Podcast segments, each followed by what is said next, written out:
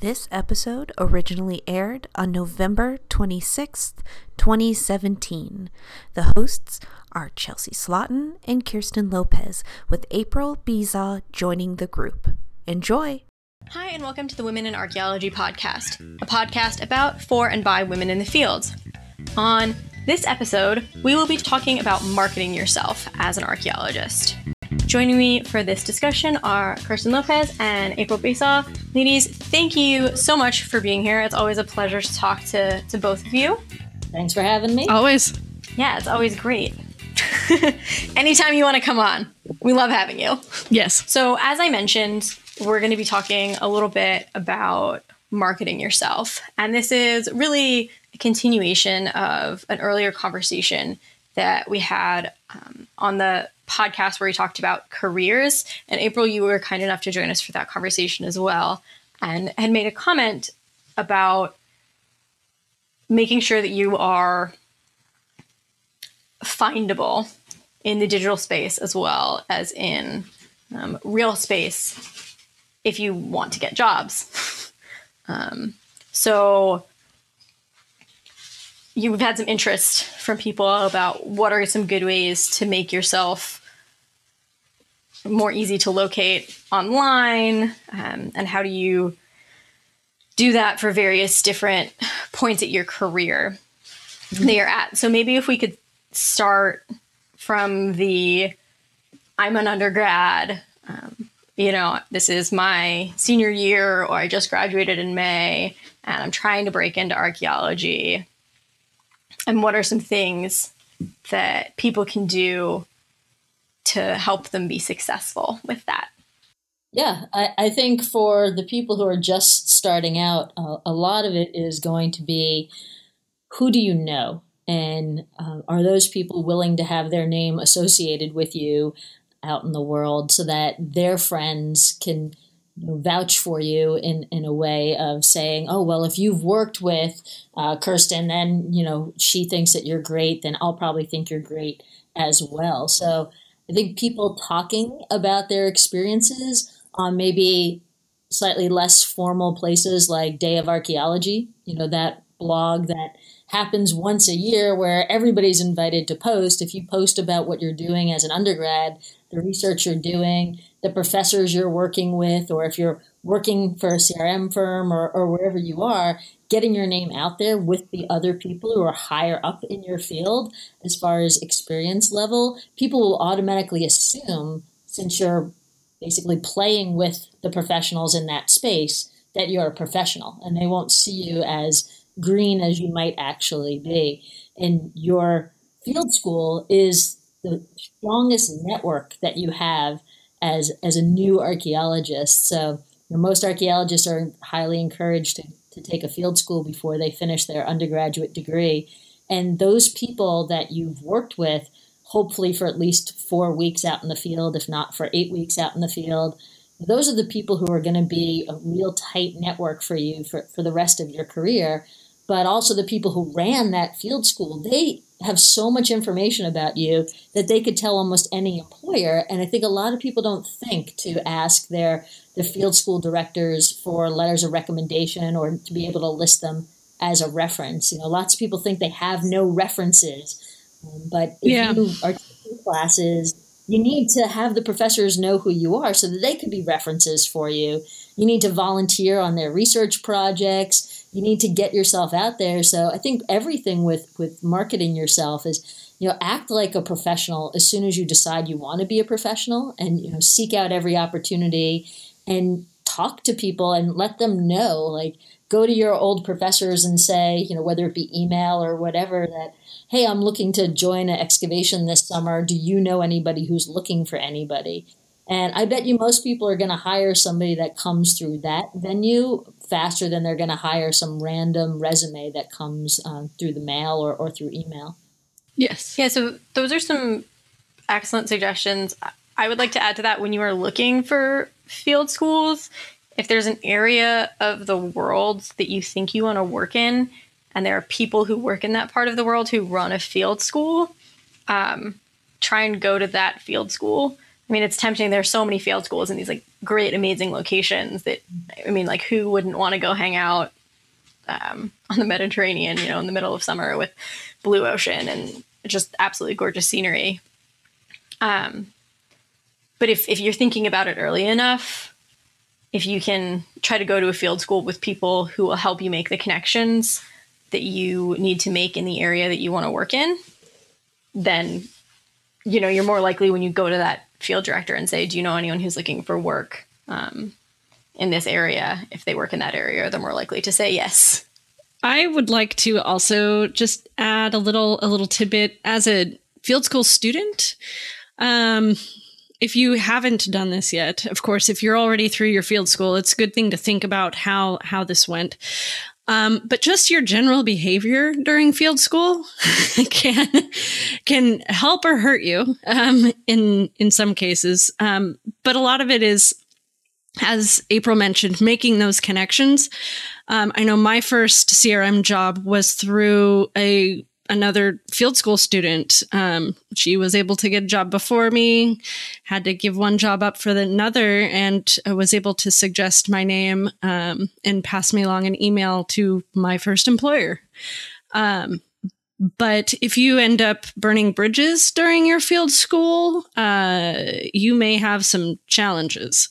So if you haven't done your field school yet, it's one of those things that can be particularly challenging on a personal level, um, just because you are, of course, this depends on the field school, but most, in most field schools, especially on the eight week ones, you end up in a location that may be somewhat remote and you may be somewhat isolated in less than ideal conditions with these people for many weeks um, or for that period.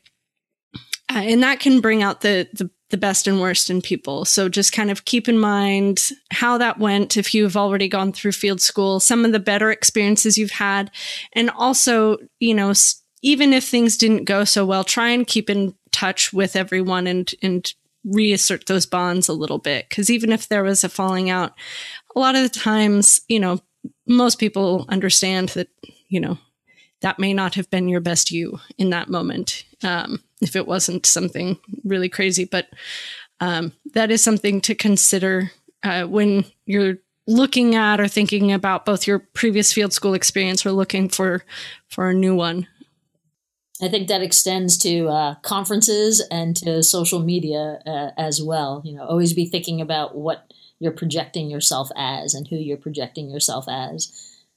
Yeah, definitely. And this can get into a, whole rabbit hole on alcoholism in uh, archaeology, but I think I'll just mention that. and then move on. we can probably, you know, t- I, we may have touched on that in other episodes, but that's a whole other thing. So making sure that you're on your best behavior when you're around people you are hoping to be employed by, um, and not succumb to the temptation um, of you know competitive drinking. Yeah.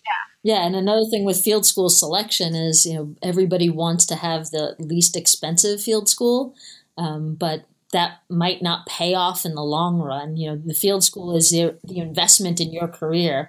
And if you go to the field school that has the people who are well connected in what you want to do, theoretically, if you're good at that, it'll pay for itself in the long run versus the field school that's maybe run through a community college with a local historian who's not really an archaeologist at all. And, and that you're not going to get into those networks that way.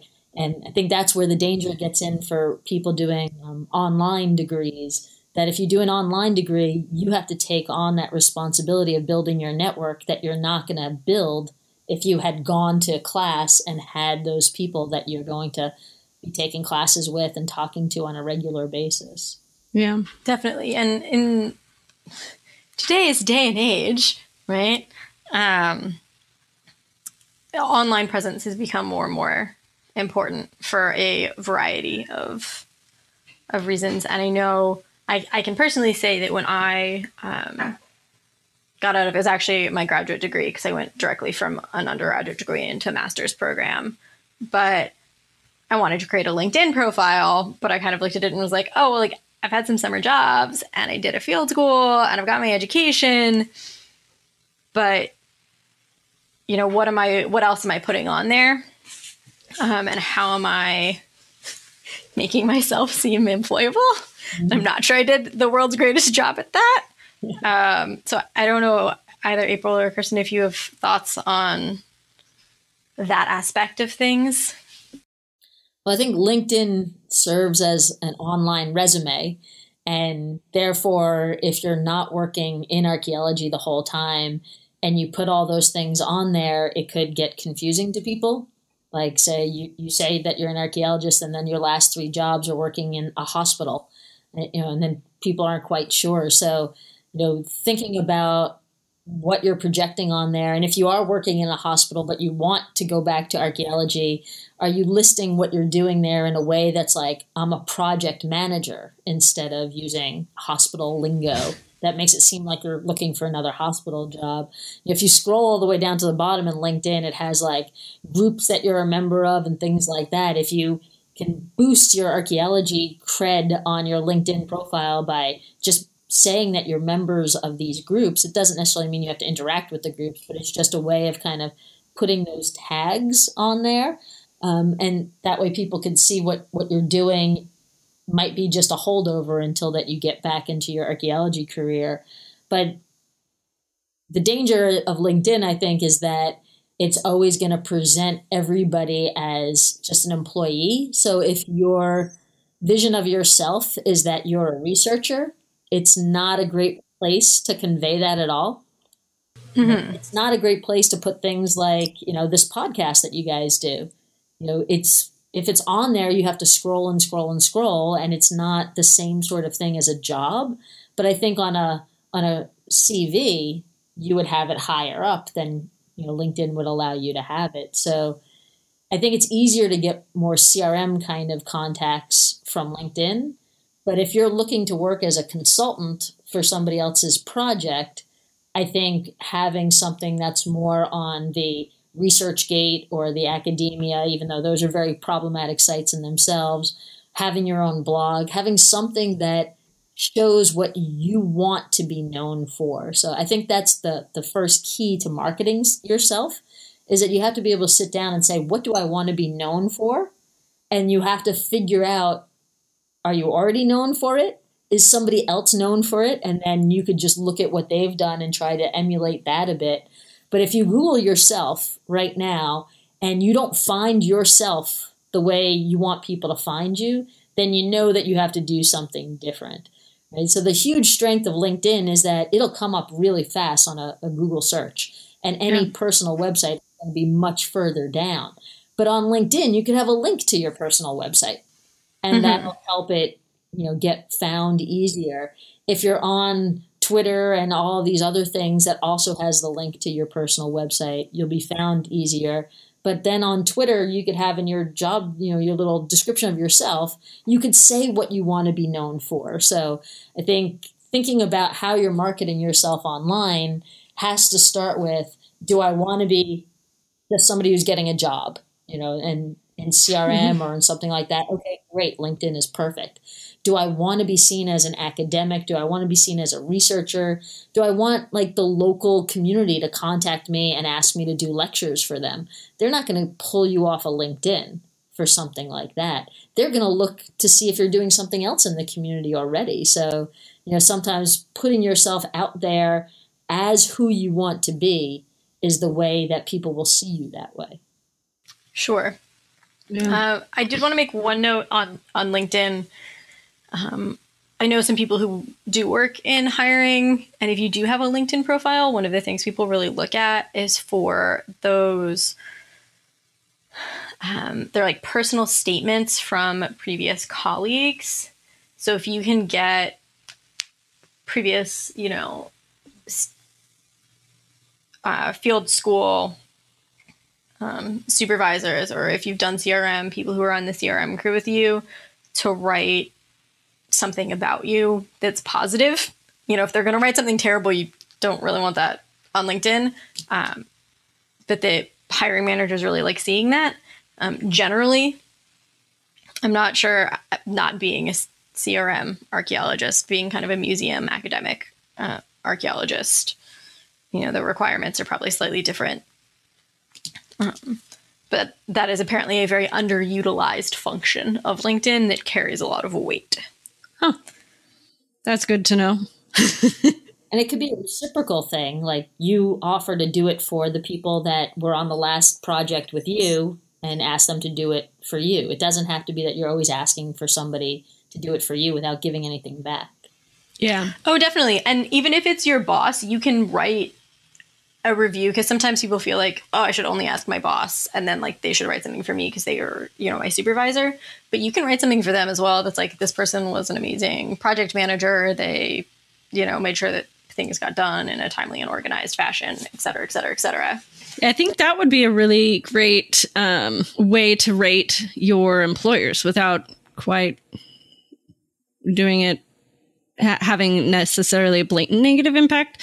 Because i know there are questions that float around in crm about what uh, firms to work for what firms not to work for um, for a number of different reasons. And uh, doing a positive review for employers that you've liked uh, might be a good way to do a good um, kind of kickback for those that you've really enjoyed working for because if they end up getting more good people from you and from your recommendations uh, for other uh, techs to go work with them, they, I would think, would be more likely to hire you back again just because you've been a positive member of the team. Definitely. Yeah, for sure.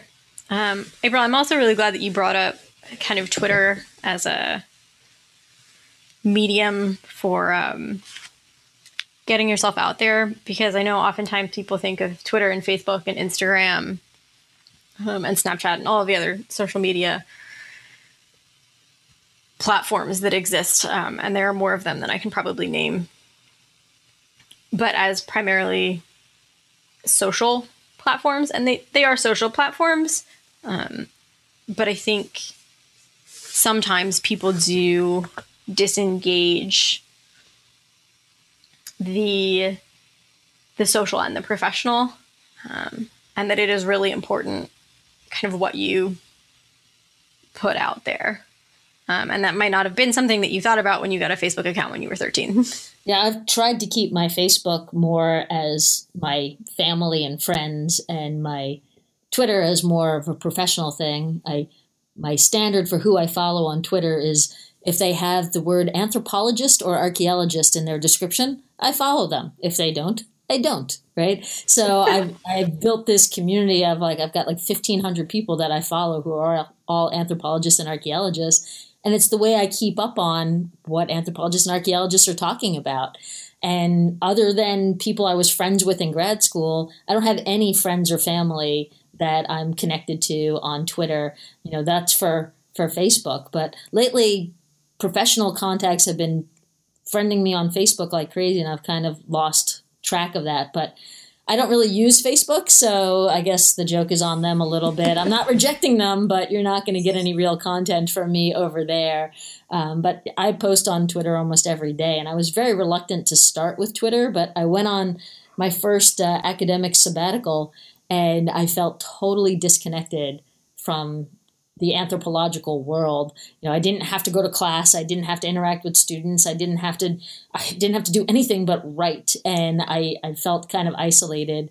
So I, I said I would only do it while I was on sabbatical. But I've gotten so much out of it. Like at the the AAA's that are coming up the end of November, um, I've organized a session completely on Twitter that's teaching archaeology as social justice and my co-organizer is somebody that I met off of Twitter, and pretty much every single person on that that panel, um, and it's a lightning session of five minute uh, presentation. So there's like 10, 15 people on the panel. They're all people that I only know from Twitter. So how could you say that that's not a great networking tool? Nice, right yeah, for sure. And I'm definitely gonna have to check that out because I'll be at the AAA's. All right. So I do want to add on the Facebook note um, for technicians, for CRM technicians, Facebook is actually a really good tool for um, finding work, just because it's one of those types of jobs being temp work and usually somewhat short term um, to very short term is there's almost always people that are in a jam and need somebody. So they're you know they exhaust other resources and facebook has has become sort of this I've seen it as not totally the last resort. I mean, the last resort is like getting, you know, people that you may not want to call back to come in. Um, but it's, it's a tool that's used to, to kind of reach out into the community, uh, to those who have been connected. And, um, it's nice because you can, if you're if you watch some of these Facebook groups of um, archaeological technicians, you can kind of look back and see how these specific individuals have interacted with the group and kind of get an idea for their social dynamic before you call them back to hire them. Um, so that's kind of a plus as a hirer, um, but as a person who is looking for a job, I do see, especially during the summer uh, months, posts all over the place for CRM tech work. So that is something to to keep an eye on and, and be involved in. So I think that is an excellent place to end our first 20 minutes. Um, and we will be back after the break to talk some about good ways for marketing yourself when you're a little bit further on in your career. Did you know that we have a blog? Check out the Women in Archaeology website for a variety of blog posts as well as past episodes. Interested in supporting the podcast? From the website, you can check out our Patreon account and learn about the different ways to help support the blog and podcast. We can give you a cool sticker in return. Again, thank you for listening. Hi, and welcome back to the Women in Archaeology podcast. So far on today's episode, we have been discussing ways to market yourself as an archaeologist. At the end of the last segment, we were talking a little bit about the use of Facebook and Twitter and other forms of social media, um, about being careful what you put on them and keeping some of them social and some of them academic. Just really quickly before we segue into talking about uh, marketing yourself when you're a little bit further into your career, I wanted to mention that Twitter has also started to be used as a academic platform um, for archaeology. I'm talking particularly about Lorna Richardson is the organizer of the Public Archaeology Twitter Conference, which are um, you know conference papers in a series of 140 character tweets, which is a really neat idea. It's a great way of engaging with the public, engaging with your fellow archaeologists. Um, you can have some robust conversation. It also cuts down on the carbon cost and carbon footprint of like having to go somewhere to have a conference. Um, a whole bunch of archaeologists flying in from all over the place is not necessarily kind to our planet. Um, so I'm really happy to see that that is moving forward.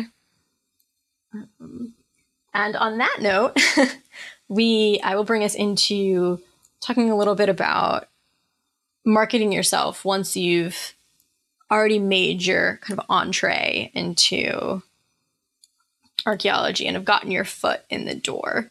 Uh, is are your marketing strategies different, April? Do you think, or do they um, remain mostly the same? I, I, think if you're somebody who's looking to move up to be a uh, project manager, you really need to display your writing skills, your report writing skills. You know, every time I'm talking to somebody who does hiring in CRM, um, they don't want us in academia to be teaching them about different cultures and and all the histories of things and social theory as much as they want us to teach them how to write so that they could go in and write a report that's what they're having the hardest time filling those uh, spaces as project managers for. So if you've been working as a field tech you should be asking for opportunities to write report sections for your project manager. And you know who doesn't want to have less work to do? Okay you want to you want to take a shot at this? Go ahead write me a draft and then you know i'll smooth it out and make it into a, a the coherent report. And then if they're satisfied with what you've given then maybe they'll make you a co-author on on the report that they have or at least they'll be able to write you a letter recommendation that says that you're you have the skills to write a report so there's lots of small opportunities out there on that internet thing to do writing. We were just mentioning the the AAA conference uh, at the end of November, and for anybody who is a member or anybody who's wondering if they should be a member, they just sent out uh, an email that they're looking for people to serve as reporters at the conference. And all you have to do is email them and they'll sign you up to be a reporter and you'll do blogs for them, you'll do tweets for them. What a great way to become known by people, both as somebody who could write because you're seeing information, you're summarizing it, and you know if you then are going to sessions that are relevant to the topic that you are an expert on, you know your name is going to be out there in spades and people are going to be wondering where you came from. How did you get there? And it's just that you paid attention to an opportunity that came through an email that most other people ignored. You know so the when sapiens.org started up as, as, a new news venue, a new blog, they were just sending out emails who wants to write for us?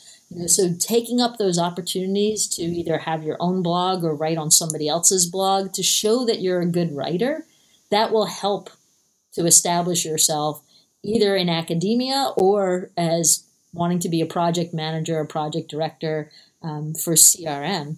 And then for more of the academia world, you know, especially if you've just done like a master's degree or even, you know, definitely if you've done a PhD, you should be organizing conference sessions. You should be contacting everybody that you know who's up and coming in your field and you should be saying, "Hey, let's let's all get together at this next conference and talk about the exact topic that you want to be known for."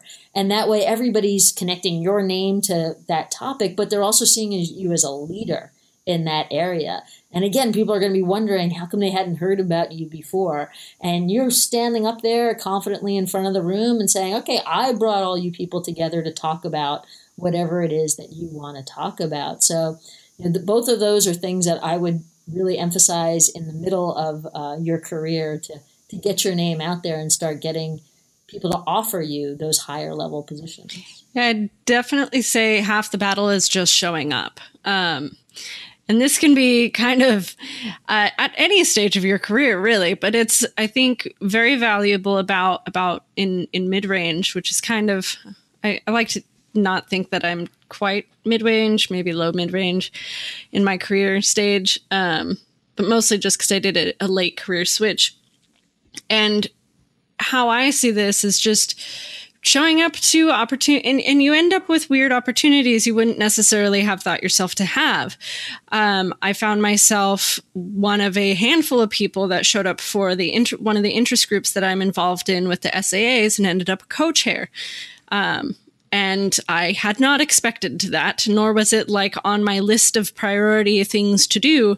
But it's a very rewarding experience, and I've actually gotten a whole lot out of it that I never even thought would have occurred uh, in in joining or in in filling this role. So there's all sorts of little things that'll pop up. Um, our local uh, chapter for Association of Oregon Archaeologists um, of all the local archaeologists that do CRM academic um, archaeology in the state.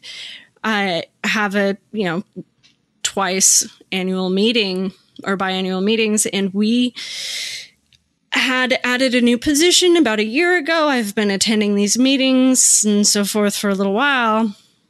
And it just happened to be that I was the only one who qualified for that position uh, that showed up to this particular meeting one day. And granted, this is a position that I would had been hoping that I was going to obtain, but you know, it's just one of those, oh, you know, not to discount my qualifications, but I happen to also only be uh, the one, the only one who showed up, um, and that's where it's just you know just going to everything that you can, uh, being present online so they can find you later for sure, and making sure that your stuff's polished. I know my biggest weakness online is I am the worst person at remembering passwords. So the multitude of social media outlets that I have to access regularly ends up becoming a pain, especially things that I don't access often, like LinkedIn. I don't think I've updated that in at least a year. I'm totally a slacker. Um, but I mean, that's one of those, I don't know how often I should be updating that either. Uh, do you have any insights into that, April or or Chelsea? I would say that things like this should be on some sort of predictable cycle for you. Like, you know, at the end of every year, you know, right the day before New Year's Eve that you go through and you refresh all of your public personas. You know, have some sort of predictable pattern so that you will do it. That's a good idea. There's some I'm, Yeah. I'm more often on Facebook and Twitter. I'm I'm a bit better about. I'm completely inconsistent. I'm not super really on Instagram. I'm still trying to figure that one out. Um, but LinkedIn, I've had a profile for I think almost a decade, almost as long as the platform's been out. But I have to change my password every time I log in because I can never remember what it is because it's been so long. But I've been having actually, it was one of those things where people didn't really ever use it for a long time. And I've been getting more people trying to contact me through LinkedIn in the past year than I've ever had, which is kind of unexpected. Um, so that's kind of nice. And maybe that's a new, newer, uh, more relevant now than it was before. I don't know if that's the stage of my career or if that's something that's just shifted in uh, social media at all. So, might I suggest the app on your smartphone? Because for the the kind of like day to day people are, you know, looking for you and trying to connect with you. You know, it's an app on your smartphone. You log in once and then you're pretty much logged in. Yeah, that's true. That's true. Touche. you don't remember your passwords. Um, you know, and I think theoretically you can update directly from the the app. I don't know that I've ever tried because the keyboard on smartphones is small and my computer keyboard is so much easier to type on. Um, Can Bluetooth it in? Get a. I have a fancy Bluetooth keyboard Oh, for man. that. I use that in the field yeah, instead you're, of taking my you're getting super super fancy now.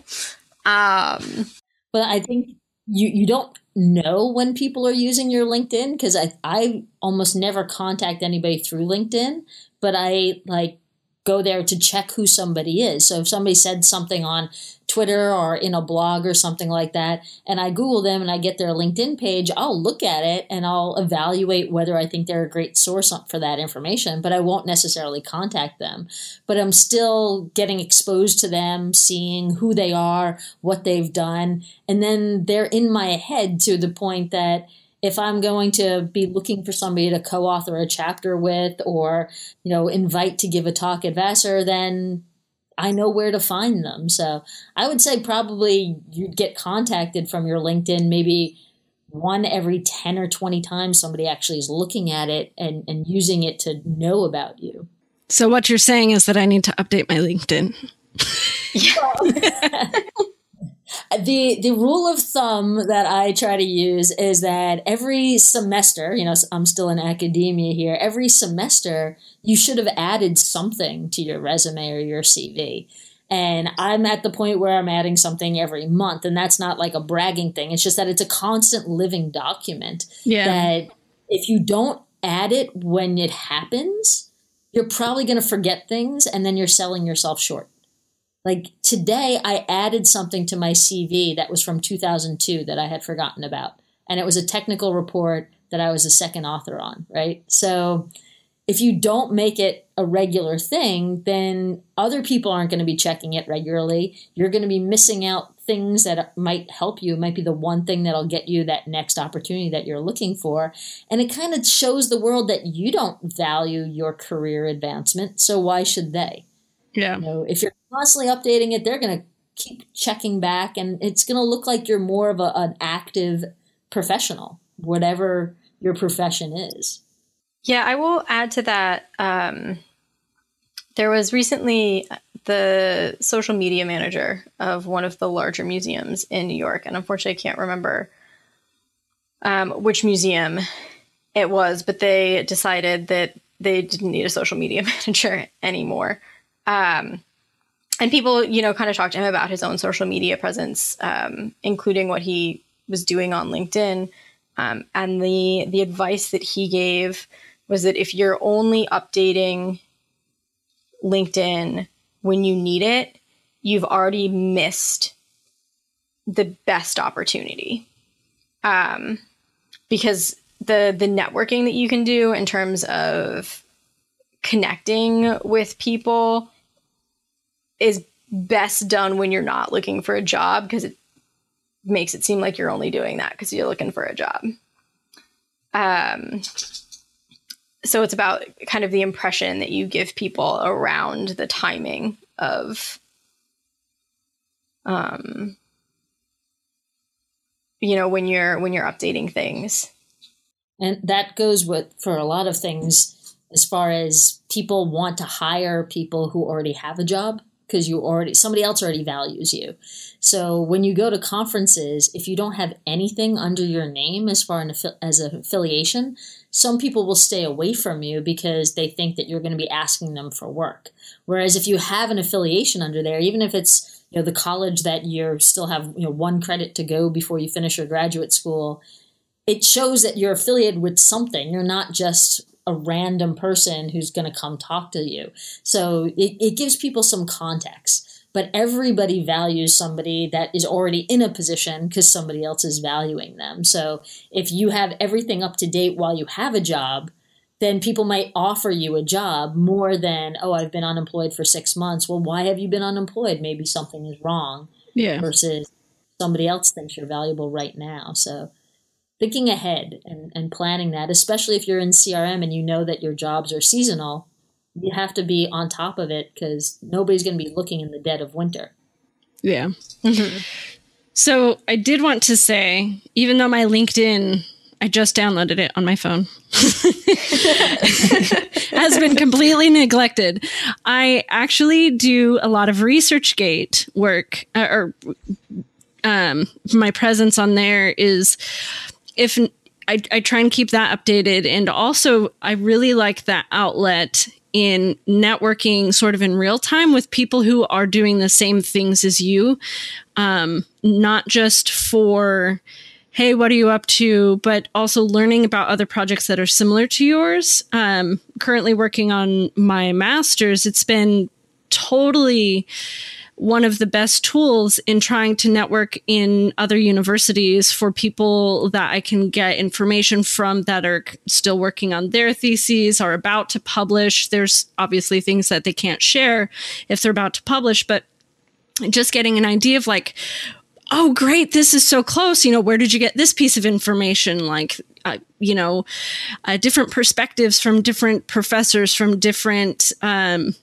schools and colleges uh, have different sort of orientations and how they approach their archaeology. So uh, having you know the the networks at the conferences is amazing but then poking at their other, you know, once you meet some of these people and you make those connections, connect with them on um, places like ResearchGate or academia.edu. And those are some really neat places where you can find papers that aren't necessarily published. You can find, uh, I, I found that a lot of people will post their presentations from conferences um, on academia.edu in order to, because people will look for that. Uh, that is something that I've had people ask me, hey, can I get your stuff later?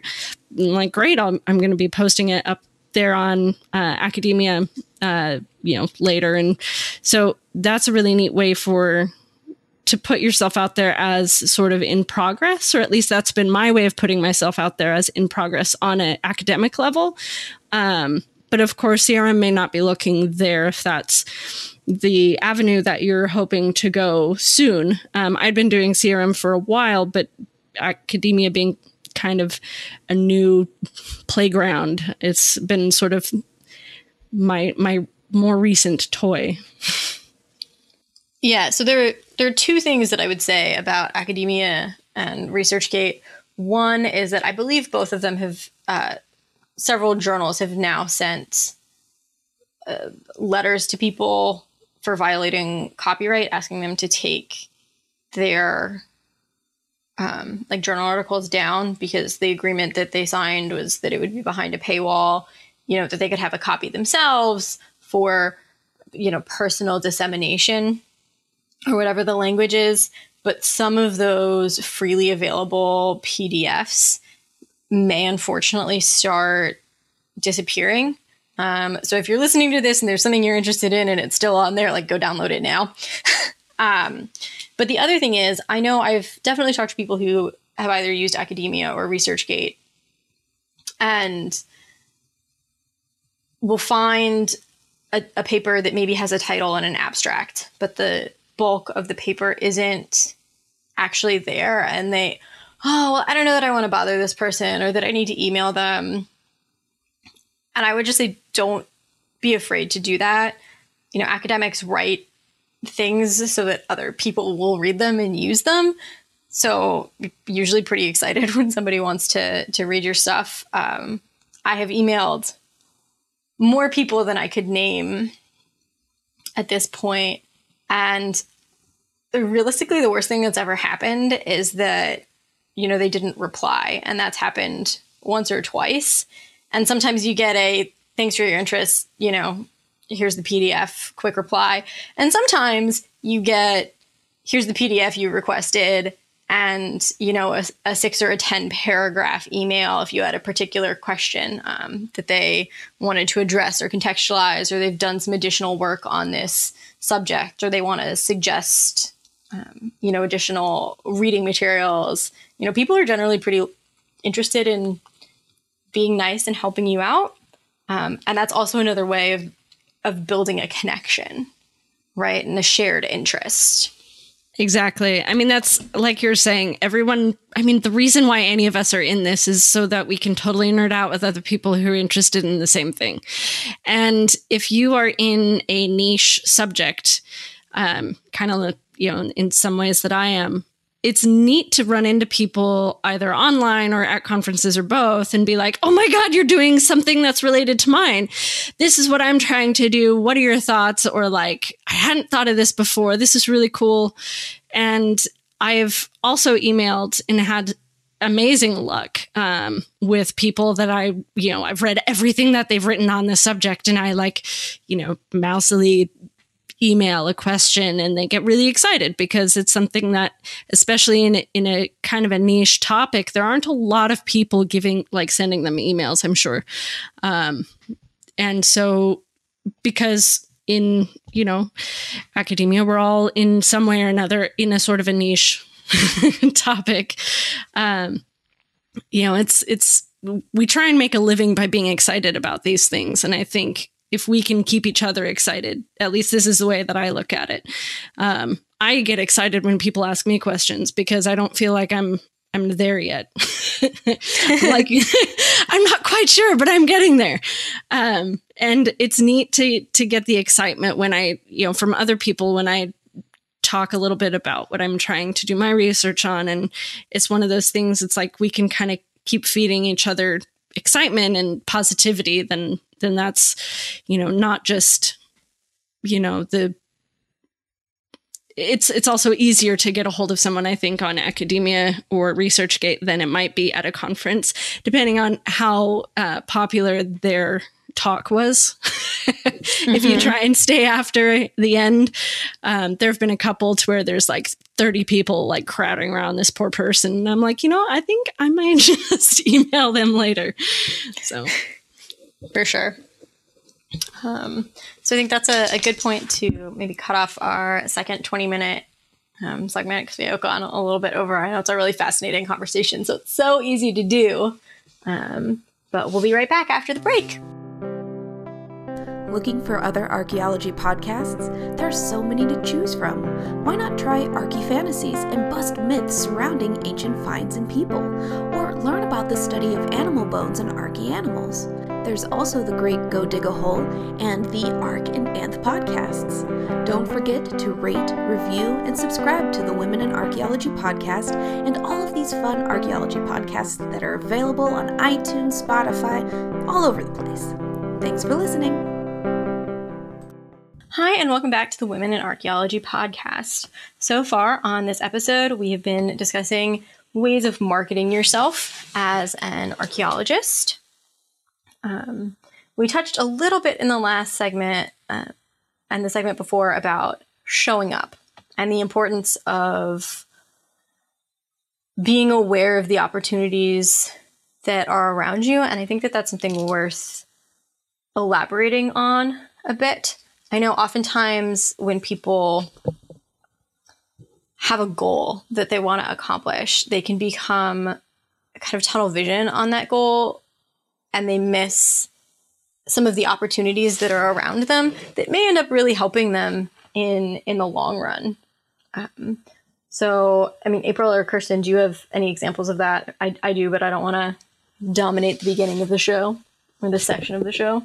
Well, my big example for that sort of thing is that uh, I often get asked to either uh, be part of a conference session or to um, I do faunal consulting to analyze a, a, set of bones, and sometimes I'm I'm very busy at the time, and I, I could easily say no. And almost every time I say yes, it opens up new areas of research interest for me and new connections with people. And my current research is heavily shaped by the conferences that people have invited me to participate in um, that just got me reading more things and, and getting on on different ideas. So I have had in my career, I, I don't turn anything down. And that's possibly why my career has gone in 12 different directions at once. Um, and it's hard to know exactly what I'm known for, other than I'm known for, for several different things. But uh, I say, say yes to everything until you have a real reason to say no. And, and just being kind of busy isn't a real reason if you're looking to move up. Agreed. Um, so many examples. Um, let's do so there are two that come to mind one that's a little more distant when i first uh, finished my bachelor's, I had everything set up. I was accepted to do my master's in uh, abroad. So I, I, was going abroad to do my master's as a single parent. I was bringing my my daughter with me. So I had all of the paperwork and everything in order. I saved up and invested a heavy amount in getting a visa and the you know, living amount that you have to have saved up for this particular country.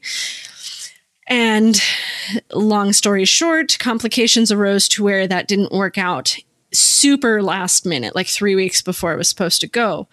So here I am, sort of at the end of summer, the worst time to look for CRM work. And I just did, you know, panic email blast. Um, I had sort of this goal of what I was going to do and had this one thing set in my mind. And after I got my first CRM job and kind of went down that road, just new and different insights kind of opened up. And I became very passionate about uh, through working with CRM or through CRM as a technician and just being in that world, I became fairly passionate about um, Native rights, and it's something that I enjoy being involved in because I think CRM is a worthy thing. It can be bureaucratically annoying um, at times, but it's one of those you are the third person that can help negotiate for everyone as the neutral party. So that's sort of the really exciting thing that I like about CRM. Now, fast forward to working on my master's thesis research, I run into an old friend from my bachelor's work. She gives me a couple of references after or during a bar crawl or a pub crawl after an archaeology event. I send emails a couple weeks later and then end up becoming going out to lunch with a well-known um, person involved in um, the I don't know, without getting technical, basically in some of the specifics of uh, sort of the background to my thesis work. So that was really exciting. And then also, you know, a, a whole other like source person. So it's one of those things you just kind of have to show up, as I mentioned before. You know, going to this random archaeology event um, that I didn't think was going to really amount to anything. You know, you get, you know, references, you get recommendations for who to contact, who to talk to, what to read. And those can turn into some really amazing opportunities that will further your research as you know it now or put you in a completely different path. Yeah, definitely. And I would actually say that this this podcast can also be one of those opportunities. I know when I um you know was first in, invited to kind of help set this up, I thought, "Oh, that's like a really interesting idea and I think it's important. I've just started my PhD program. Um, you know, I, I also work. Do I have time? And then I said, you know, what the hell? um, it's important. You know, it sounds interesting. I think it's very valuable for women to have a, a voice in the field. And from that, I have met um, some of the most amazing women I've ever met in my entire life. Some of them in real life, some of them only virtually. Um, although I hope to meet all of you in real life. You know, but I've I've met people at conferences. I've had people at conferences come up to me and be like, "Oh, I know you from the Women in Archaeology podcast. You know, can we talk about X?" And made connections that way. Um, there, you know, as an undergrad student who invited me to be um, a member of her honors thesis advisory um, committee because she was doing something with um, the perception of women archaeologists in the media. Oh, nice. So, you know, these these doors. I walked through one door and, and a whole bunch of other ones opened up that I wasn't necessarily expecting, and that's been really great. Mm-hmm. Um, so that's super positive. And if anyone else would like to take advantage of our platform, we absolutely adore having guests on. We love, as Kirsten said earlier, nerding out with people about the things that people like to nerd out with. Um, so if you are interested in coming on our show and talking about what it is you love and helping market yourself as the person who does X, um, you can always, always get in touch with us either um, by email at womeninarchaeology at gmail.com or through our blog, the link of which um, will be under the contact section for this podcast. So let us help you. yes. And on that note, actually, I believe April has some amazing information about how to make sure that we are present online when people are like, oh, yeah, that one girl or that one person that I met. Uh, I think I remember her name, and they Google us. And now, we talked a little bit earlier about LinkedIn being something that will pop up first. Um, but an important link in your LinkedIn might be your personal website, as uh, was mentioned earlier. So, how do we go about this, April? I myself do not have a personal website outside of social media. Uh, how would we go about setting that up, and, and when's the best time to do that? I think once you have content to put on it, um, as long as you have some content, then you're ready to go. And in today's world, it seems like one page web pages is perfectly acceptable. Where in the past you had to have links to 20 different things um, to make it seem like it was like a website. So I think you just need a page, and that page could talk about what you're interested in, what you hope to do, what you've done before. Just tell a little story about yourself. So if I meet you somewhere, whether it be Twitter, whether I read a piece that you've written, whether I've run to you into conference, whether I've met you just wandering around a museum and we started talking, can I find you then? So if I just remember like your first name is Steven and you're an osteologist, how am I going to figure out who you really are? So if I am Googling osteologists, can I find somebody that has that sort of name that could kind of narrow it down that there's other information on that page that will help me like feel confident about who that person is. And that's why I'm a big advocate of not having very different profile pictures on all your different online accounts so that if I, you know, there's how many Kirsten Lopez's in the world, right? If I find you, do I know that that's you? And do you look like you looked when I met you? So if your photo is 10 years out of date because it's that great photo from somebody's wedding that you were all dolled up and you look great, but that's not what you looked like when I met you, that I might be, oh, well, that that's probably not who I was looking for. That's somebody else. So, you know, having something like a free WordPress site right? Any of these free sites, or even some of these very low cost um, sites that you could have somebody hosting for you. It could be associated with, like, you know, you guys have this Women in Archaeology blog, you have the podcast page. Like, those could be just have a tab on there for the people who are hosts on the show that until you have more information, then you need the next you know the actual web page for yourself but make sure those links are there so I would say you get on that web page, you know, a photo of you that isn't necessarily something that is overly sexual or overly relaxed like you shouldn't be holding a beer or or you know wearing a wedding dress. It should be something that is what you would look like in an average day in your profession you know you, what the things you want to be doing some keywords you know everything in searching online is keywords. What are the topics you're interested in? What are the topics you're the expert on? Conference papers that you've written.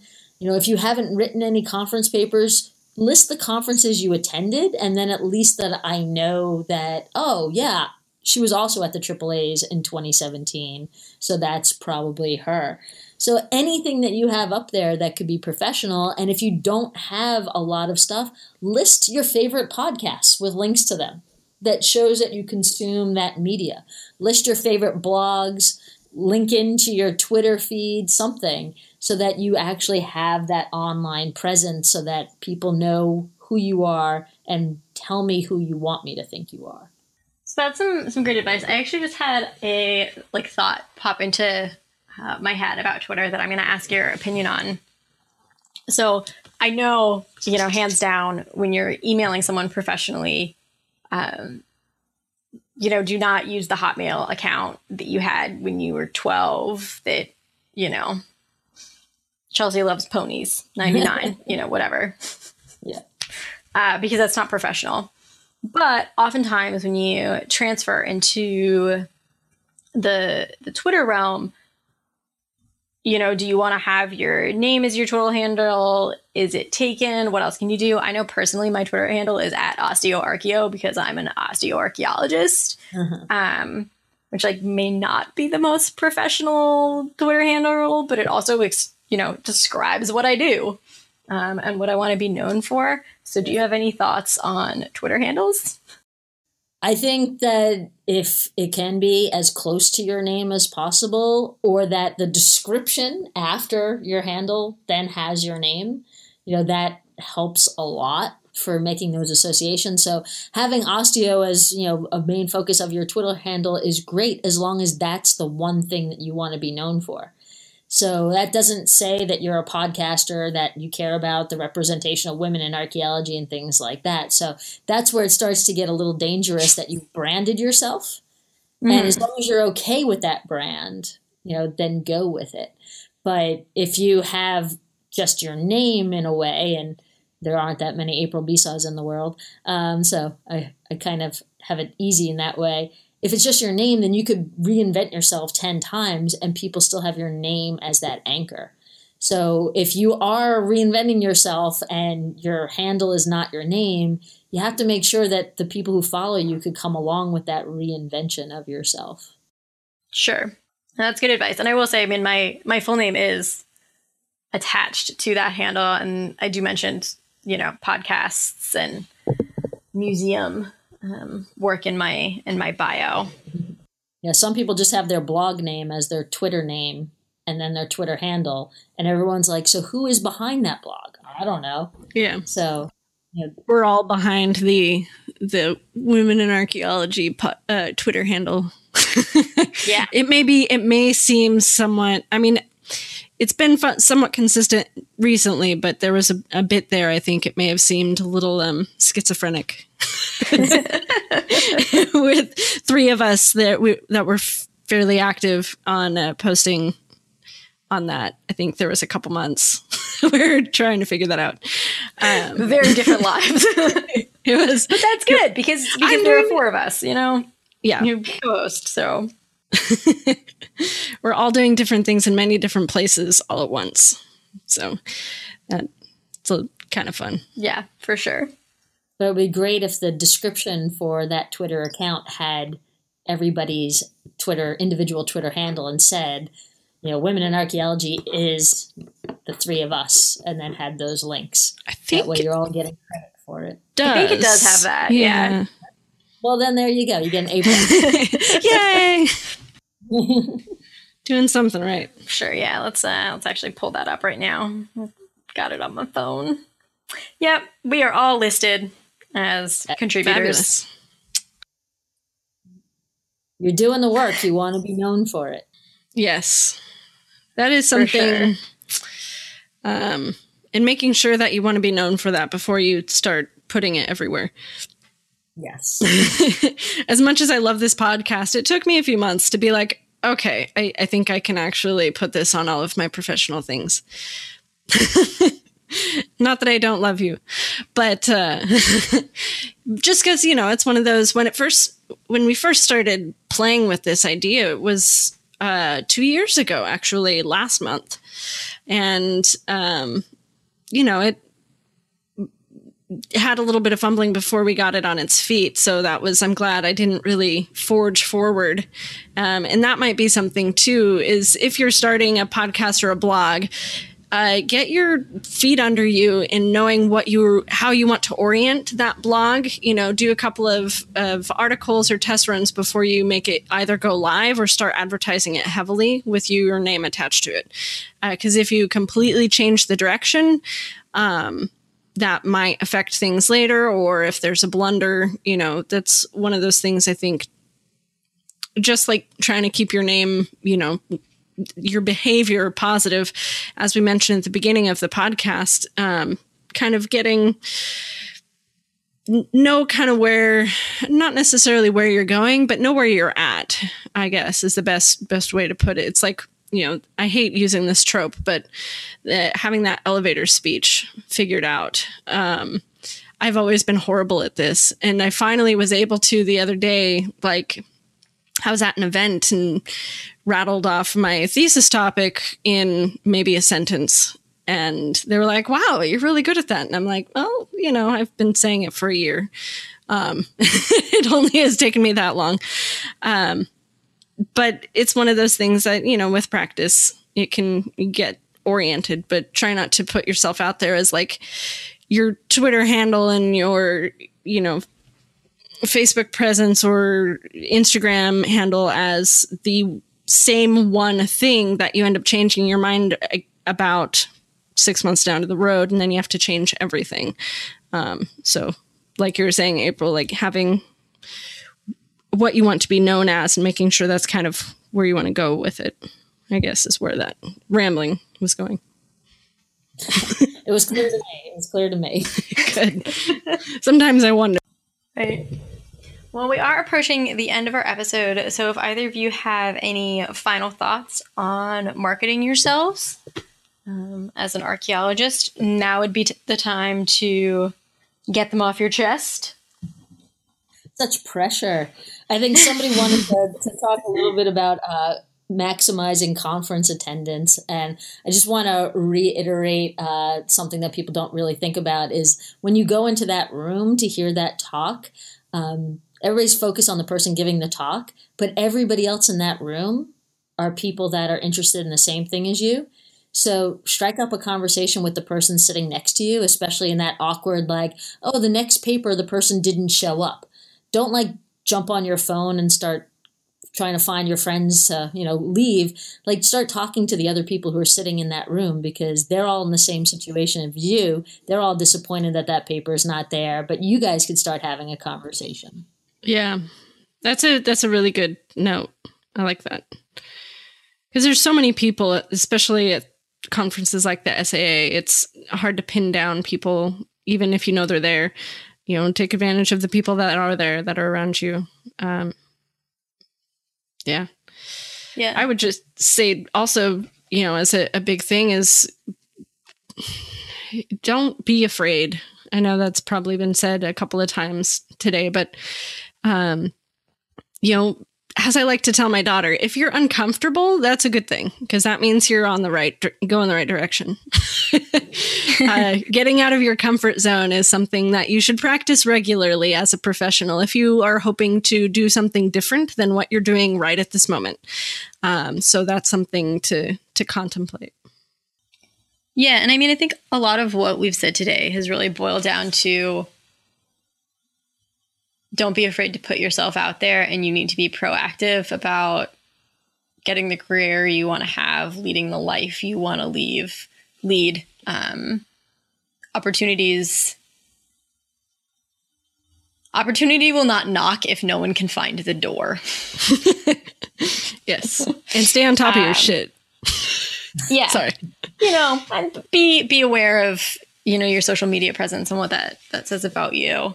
Um, but nobody nobody's going to make it happen for you. You have to be the engineer of your own um, your own life, your career. Um, and I think, unless anyone else has anything they're dying to say, um, Nope. I will say, ladies, as always, it is wonderful to talk to you. Um, I always feel like I get the most out of these these recording sessions, and I know I say it every week, and our listeners may be tired of hearing it, but it's so true. Um, And thank you so much for taking time out of your busy schedules to to join me. You too. It was fun. Yeah, definitely. Um, excellent. Until next time. All right. Bye. Bye. Yeah.